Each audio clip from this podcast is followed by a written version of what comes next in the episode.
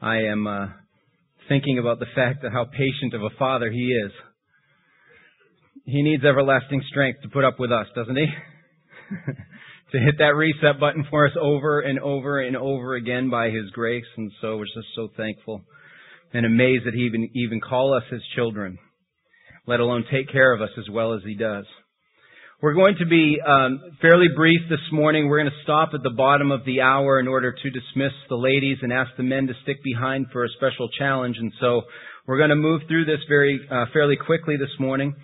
So uh, hopefully this makes sense and comes out the way that I believe the Lord had intended for me to say if I was listening appropriately this week. So uh, I was thinking about uh, a word coming up in our text this morning, and um, I was reminded about, well, you, you can relate to this experience.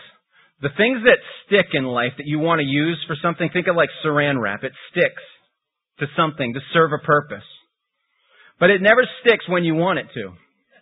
It sticks in, in the Saran Wrap instance, it, it sticks way before you want it to, right? As soon as you pull it off the thing, you get like, like that, and then it's like, well, I've got a baseball now. I've got to try to pull this thing out and stretch it all out and everything. And then if you can salvage it, then you stick it on the thing. I know the proper way, I guess, is to is to drag it out over your bowl or something like that, but those are the things that you only learn when you watch somebody cooking on T V or something. I had no idea that's how you're supposed to do it. Things in my life that I want them to stick, they stick way before I need them to, so I'm always trying to pry them off. My my wife had this experience last week. We were in the car, and and uh, she uses those nails that you glue on, okay? You ladies are like, I can't believe he's sharing that secret. Um, one, I got permission. Two, uh, she's a busy mom. She's got a lot of kids and stuff, so I'm thinking as, as a guy thinks, I mean, that's extremely practical. I'd do that if I needed those things, I guess, you know? Who's got time to sit around and have people do those things for you? So anyway, the point is, is that she was in the car in the passenger seat, and one of the nails had come undone, as it often does, and um, and never at the right moments and stuff. And so apparently she was in that passenger seat re-gluing them on, using something to. So then all of a sudden she starts getting like kind of, when she gets either hurt or embarrassed or something, she starts laughing so hard that tears start coming out of her face and stuff.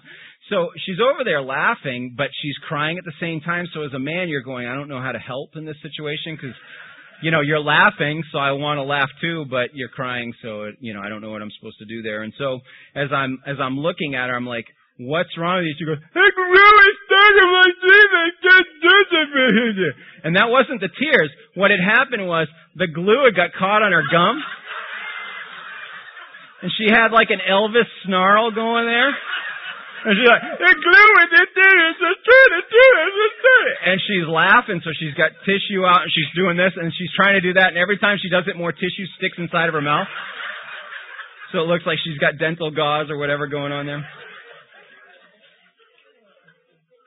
Imagine how difficult it was for me to be sympathetic in that moment. And I've told that story three times since, so. All right. I, I promise that has something to do with what we're going to be talking about this morning. Not a whole lot, but has a little bit to do with it. Because leadership, as we've been talking about for the last couple of months, uh, is played out in the public eye. You can't have leadership and total anonymity at the same time. As a leader, as you start to influence people, people start to notice, and you start becoming more subject to scrutiny. Total privacy is not a luxury afforded to people in leadership. And so the Lord's going to take the qualifications of leadership very seriously because people are going to see what you do. And the case that I've been making for the last couple of months is each and every one of us, to some degree or another, should be open to the Lord's challenge from this passage of Scripture. We know that this Scripture is specifically calling men to leadership in the church. But I believe that these principles are the kinds of things there. It wouldn't make sense for us to say, well, that's for them. I don't need to ascribe, I don't need to try to uh, attain any of these things. I don't, I don't plan to be a leader in the church.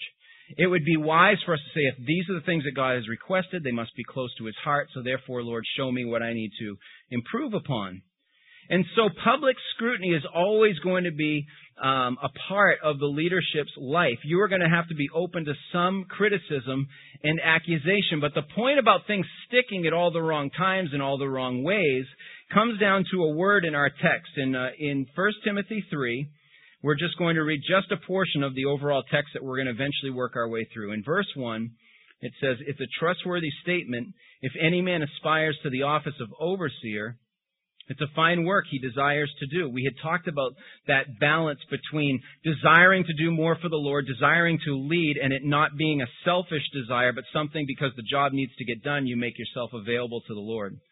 So now the list of qualifications begin, and then we're just going to uh, look at the first uh, out of the out of the list. In verse two, it says, an overseer then must be above reproach. Another word for above reproach is blameless. What is getting, uh, the, what the point is being made here with the word blameless or the phrase above reproach is that there's nothing to take hold on. Accusations are going to come in the direction of the leader. People are going to say things. They're going to insult. They're going to question your character. They're going to question your decisions. All of those things. But will the accusations actually land? Will they stick? Will they grab hold? Now, the reason why we have to distinguish between accusations that stick and accusations that don't is because Jesus gave us a heads up that just because you're accused of something doesn't make you a bad leader. In fact, in John fifteen, he says, if the world hates you, you know that it has hated me before it even hated you. If you are of the world, the world would love its own. But because you're not of the world, but I chose you out of the world, because of this, the world hates you. For just the qualification of being in Christ, you're already going to receive accusation. You're already going to receive scrutiny. And so it's important to differentiate between accusations that stick, that actually land because there's some truth to them, and those that just bounce off. The whole, I'm rubber, you're glue, whatever you say bounces off me and sticks to you. And so that is the point that God is making in the text, is that the accusations that stick have no place in the life of the leader. He says a leader, first of all, is to be blameless. So the simple application to this is make sure that the accusations that come your way are not really because of you or because of your fault, but because of who you serve, because of who you walk in. The accusations that stick will be the ones that are outside of your role with Christ, outside of your obedience to Christ. And yes, we're all going to have some of them. So we'll talk about this in a little bit, about how this is not a list of perfection.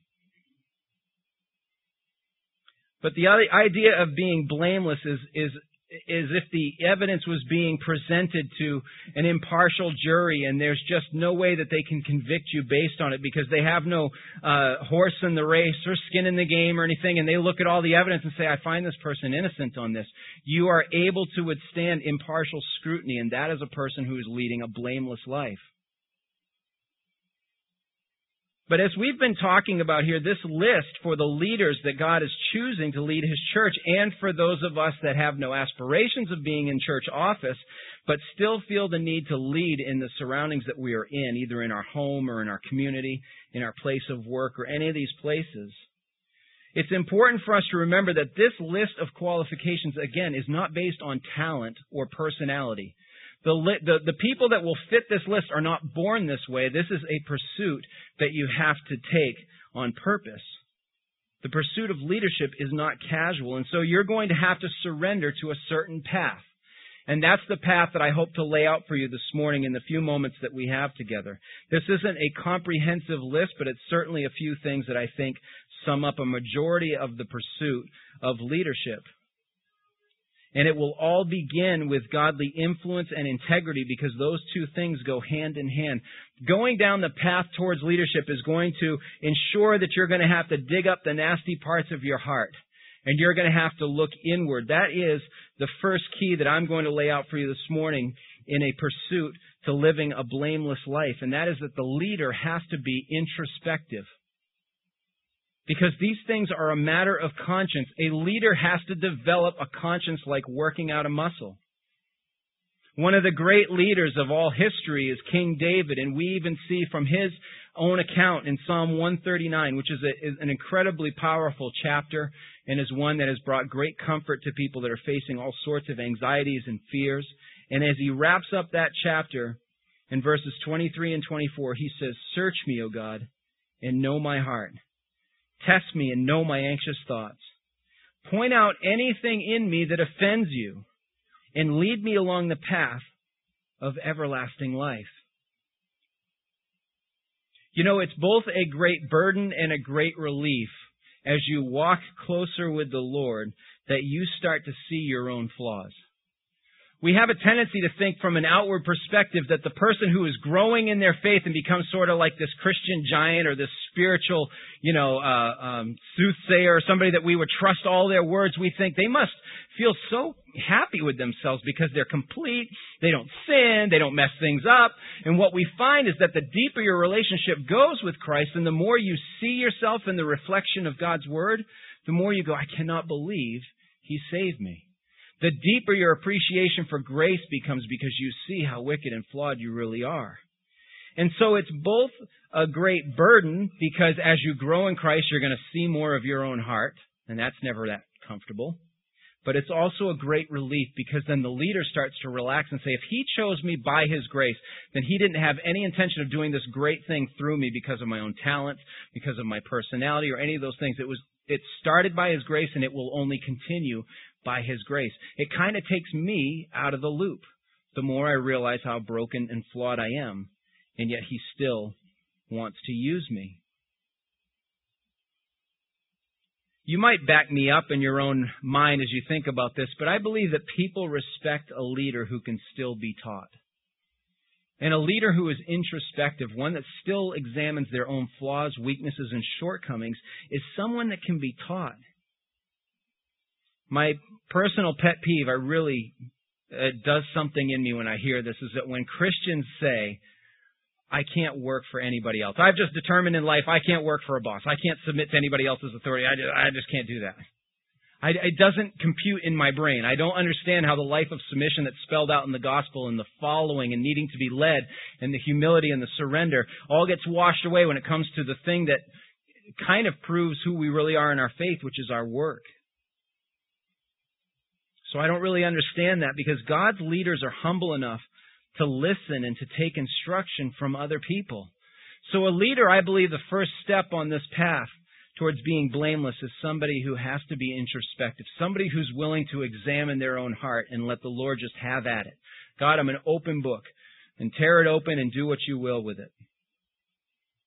This week I was going by um, some teaching on, on Christian radio, and um, I had heard David Jeremiah teaching on something, and he reminded me of uh, something that I had studied when I was teaching through Philippians years ago.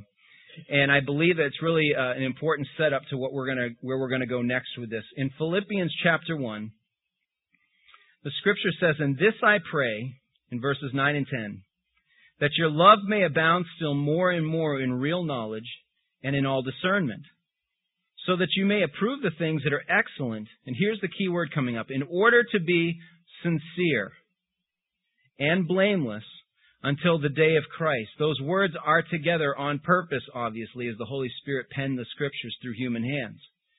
In order to be sincere and blameless. What happened in the days that the, the passage was being written is that pottery was certainly a like a, a, a staple of your um, your dinnerware and all those kinds of things. And so now where we look at pottery as sort of a novelty and you collect it and it's really, you appreciate it because it's well done. That's what people used all the time. And so um, it would be very common to see pottery out in all the markets, and you'd go and you'd buy, and then you'd try to have a discerning eye and say, which is the good pottery? Because I'm tired of this stuff breaking in the dishwasher. You know, it's very dusty in those days. And so they needed to have. So um, where's Mark on the drums when I need him? And so uh, Uh, what would be very common is for people that were either less skilled or um, had less integrity, if they made mistakes or they cracked them or they chipped them or something like that, they would get this wax that would kind of fill in the, the, the grooves and the mistakes, and it would cover it up, and then they would sell it as though it were a perfect item. And people, of course, would not find out until the sunlight hit and the heat of the day came and it started melting away all the wax that was supposed to cover up the flaws. And so it wasn't uncommon for people who were the better pottery makers or the ones who had greater integrity to to advertise, our uh, pottery uh, is without wax. And it, they would know what that meant. They didn't need any of those things to cover up the flaws. Your pottery jar is not going to break as soon as the sun comes out. And so what's going on with this word sincere is it really means that it's going to withstand the heat of the sunlight that is put on the jar itself. That to have a life of sincerity means that you don't need the wax to cover up all your flaws and your failures. And so as the light of the sun, as the heat and the intensity of life come down and bear on you, your, your, things aren't going to start washing away where people go, I thought that was a completely different person. The kind of leader that God is looking for is the one that didn't need all of that wax and doesn't need it on a regular basis.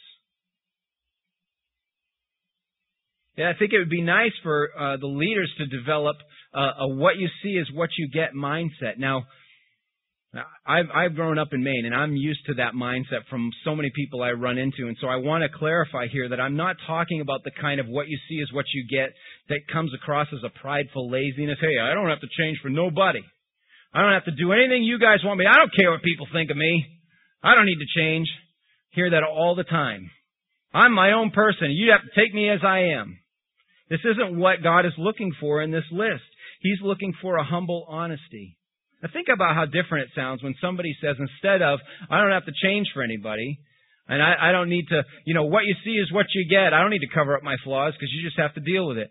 Think about it if somebody says, I'm not going to try to cover up my flaws because what you see is what you get. I am not going to impress you no matter what. I'm really not good at it. In fact, if you saw who I really am, you'd probably question whether or not I should even be a leader. And there's this humble honesty that says, I'm not even going to try to cover up the mistakes because it's going to be fruitless, and I know the heat of life will, will pour on me, and you're just going to see who I really am anyway, so why try? So a leader must be sincere. A leader must be someone without wax. A leader also needs to be sacrificial. Now, I want to look at sacrifice from two different perspectives. We have negative motivators to sacrifice, and we have positive motivators to sacrifice. What I mean by that is this, is that that um, what I want more is going to determine what I'm willing to give up. That's sort of like a positive influence towards sacrifice because I see something of great value out there, and I want it so badly that these other things that I would sacrifice really don't mean that much to me anyway, so I'm not really sacrificing so much because I really want this other thing. And you fill in the blank. I'm only talking about the heart's desire at this point. And so as I want the greater thing that I value more than anything else, the other things that are getting in my way are just slowing me down, so I'm going to get rid of them. I don't really care about them anymore. That's sort of the positive angle to sacrificing. Well, I think one of the great examples of this is when people decide they're going to start having children. And they think about that path of having children, and they go, there are probably a lot of things. I've seen my parents raise me. I've seen other parents. I've seen young parents with babies. I've seen all these stages of life. There are things that we're going to have to give up. But we're willing to do it. Why? Because we love little babies. Because we want to see our generations continue. Because we love the sound of little feet running down the hall. Because we love, you know, having to band-aid uh, little boo-boos and all those kinds of things. Or we want the opportunity to lead and guide a child as they get older and prepared to go off on their own. There's this whole thing that almost instantly happens in our mind that we don't even have to spell out as much as I just did. And, and people go, of course you'd want to be a parent. It's a great pursuit. It's a great adventure. And actually, to illustrate that point, I thought what we would do is watch our friends from the Skit Guys who have provided us a couple of great videos just to see what I'm talking about. It's really, I'm forcing this in in honor of Father's Day.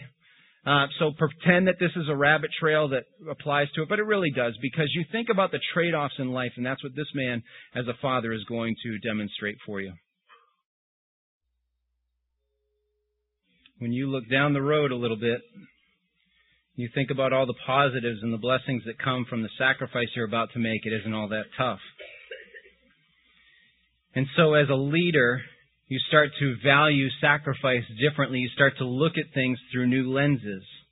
And so there are a lot of positive ways that you can be motivated to give things up when you start to see the value in them. Now, we just can't stay in the happy moments and think about all the, the highlight reel of being a good dad, but there are also some mistakes. There are also some things that we go through. And I think that fear is often a misunderstood motivator as well. For the good leader, I think the good leader has to have a mix of fear in his life, his or her life, in order to stay on the right path. And there are two consequences that should at least scare us for starters. I think the first would be that there'd be a punishment for our mistakes, a punishment for our sins. That God, being a good father, would correct us and keep us on the straight and the narrow. And Scripture gets a little scary in places when you read it from a sinner's perspective. When you're reading your Bible because you feel plugged in, you feel like you're just having this time of worship, the Bible is so hopeful, but when you're reading it because you know you're no rotten good, you go, this is scary in here. You see, for me, and I know for many others, my desire to avoid judgment or punishment will motivate me to steer clear of all sorts of things. I wish I could say that it motivates me all the time and it always works, but that's why I have to have a balance of both positive and negative motivators. You see, you have to take these things seriously if you're going to lead. You have to be a little freaked out about how much damage you can do to your own life and to the lives around you if you want to stay on the straight and narrow. Jesus underscores what I'm saying, and I think puts it even in starker terms when he, he says in Matthew five, he says, so if your eye, even your good eye, causes you to lust, gouge it out and throw it away. It's better for you to lose one part of your body than for your whole body to be thrown into hell. And if your hand, even your good hand, causes you to sin, cut it off and throw it away. It's better for you to lose one part of your body than for your whole body to be thrown into hell. I believe that a true leader is going to weigh out their own sins with such stark and sobering thoughts. That doesn't make him perfect, doesn't make he or she able to withstand all temptation and everything, but it certainly puts things in perspective that if we don't, there's a lot at stake. And Jesus is saying it's better for you to value being with me and living in my kingdom than having any of these silly rights and freedoms and the things that are dragging you down send you to hell. And teachers and preachers always want to caveat this passage, and we don't have time, and I believe that's the Holy Spirit. So we have a fear of the punishment for our own sins and the correction that comes, yes, even from a loving father, it is still punishment. We also should have a fear of tarnished reputations. Our own personal reputation, the hit that we take from people not being able to trust us anymore or, or pushing people away because they can't relate to us any longer. More of a corporate reputation, the people that we represent, either our family or our jobs or our church or any of those things, they also take a hit when you and I screw things up. And also God's reputation, who is the King of Kings and Lord of Lords, and His majesty is higher than anything you and I can touch. But we still make the attempt at dragging God's name through the mud when we live in sin and don't take these warnings seriously. Because God's warnings to His people are no laughing matter, and a leader does not take them flippantly. A leader doesn't have the luxury of pursuing everything he wants. He understands, or she understands, that the thing that they may want is the very thing that will take them down, as well as everything that they have worked for. You know, it comes down really to what we would rather have, what we value more than anything else. And so many people are are are trading in their influence for freedom. So many people are saying, I'd rather have freedom to do what I want, to be who I want, to carve out my own little path in life, to, to lay it out so that I can be safe and that I can be secure, that I can have the things around me that support my either my ego or my sense of security or any of those things. I'd rather have those things than the influence that God is calling me to have. And since this is Father's Day, I will say that I see dads make this trade-off all the time. Because the work is hard. You spend eight to ten hours or more a day, and you're out there and you're hitting the grind, and you come back, and the family is just as much work, if not more, because it drags in emotions. It drags in uh, anxiety. It's uh, hearing levels, all those kinds of things that come with being a dad after a long day of work. And I see dads all the time turn into the happy guy at home that gives their kids whatever they can give them just to get them off their back. what would make my wife happy so that when I come home, my time is my own. I'm out with the boys and I'm doing all these kinds of things, and I don't have to bother with any of those things because Dad is providing the paycheck and he's also providing the fun and the luxuries and things. A dad's job is one of inconvenience and unpopularity at times. And we saw an image of a father I think most of us would want to be, or at least be remembered as, as, as we saw that video. And I think if we said, if I could guarantee to be that kind of dad, and I know what, the, what his kids think of him, then yeah, I'd give up those things, and I'd dial the clock back, and I'd do it all differently. But the point is, is that you still can. But instead, what fathers opt for is a passivity that frustrates their children. It turns into anger.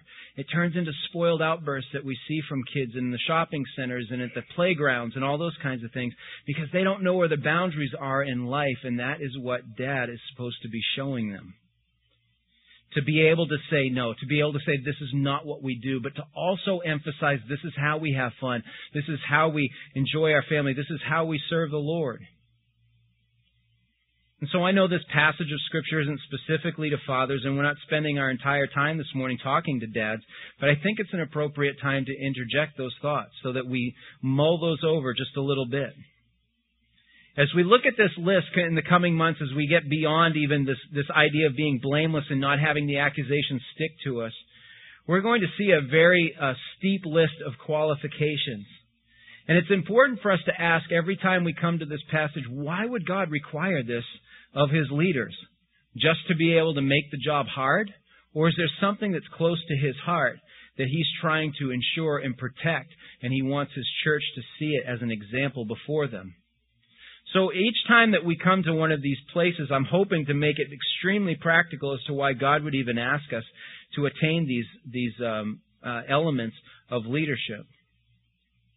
I believe that God would have us uh, want to be blameless because a high standard ensures the longevity of the church. If He keeps the bar high and men are striving to be those leaders in the church, and that we as, as, as, as family people and as workers are striving to keep some of those principles, that high standard causes us to, to last longer as an organization. It allows the family to survive longer because the standard is that much higher.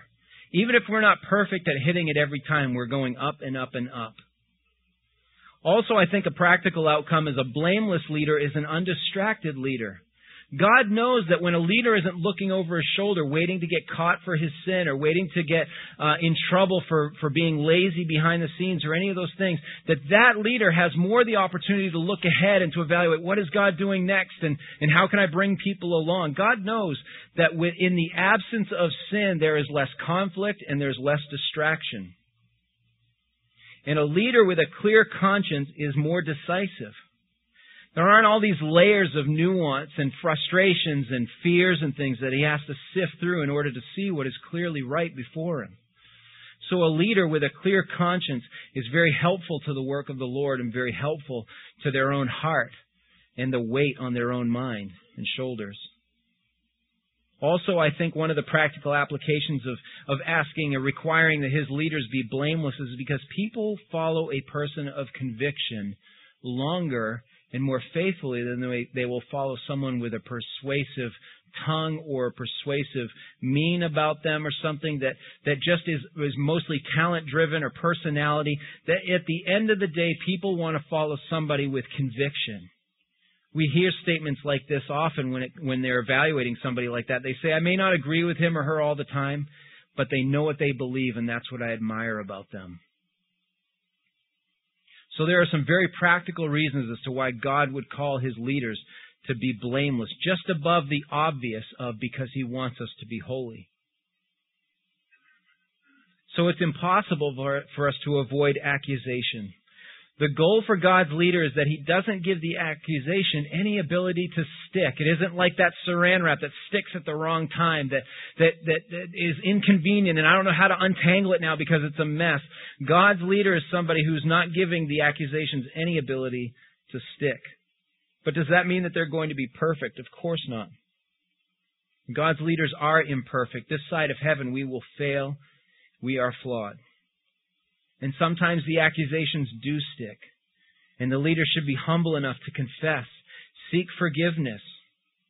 You know, we've been talking this morning in the context of our homes, and, and I, I would say this specifically to dads, but moms as well. When's the last time you asked your kids forgiveness? Now, I don't mean a passive parenting style that says, well, I'm not going to come down and be the leader. I'm not going to be the authority figure and stuff like that. But I mean, somebody who's really trying but makes those mistakes. When's the last time you go, went to your son or your daughter and said, now, listen, what you just saw was a poor example, and I'm sorry that I left that for you. Would you please forgive me? With no excuses, no and buts or any of that kind of thing, but just going to that child and saying, would you please forgive me? There's humility in that, and there's leadership in that as well. You know, the best we'll ever get in our church leadership, the best we'll ever get in our homes, the best we'll ever get in our communities is flawed leadership. But that flawed leadership is only strengthened, it's only at its best when it desires and sacrifice to make the list of flaws shorter and shorter. The standard remains high to reveal God's amazing grace that He would still allow us broken vessels to even lead His people. The path to living a blameless life requires self-examination. It requires us to be without wax, to be sincere. It requires us to start evaluating the things that we think we want in life versus what God really has for us, and sacrifice those things that are in the way. So I pray that this morning that you will make the commitment to pursue a blameless life, one where the accusations do not stick any longer, so that you can have the influence that God has called you to have on those around you. Would you please stand as we close our time in prayer? I'm going to ask the ladies to dismiss after we say amen, and ask the men to stick around and share just a few minutes together afterwards. So Lord God, we thank you for your word, and we thank you for the high standard. Lord, it's inconvenient. It is very, very difficult, near impossible to attain. And we know that's by your design. And so, Lord, while we struggle through it and while we make our mistakes and fall flat on our face, we are so thankful for the grace that covers all of our flaws and our failures, the blood of Jesus Christ. I pray, Lord, that it would continue to humble us so that we wouldn't try to cover those things up, that we'd let you do your work through us and around us, Lord. We pray to be vessels that are used in honesty and integrity for your kingdom. In Jesus' name we pray. Amen.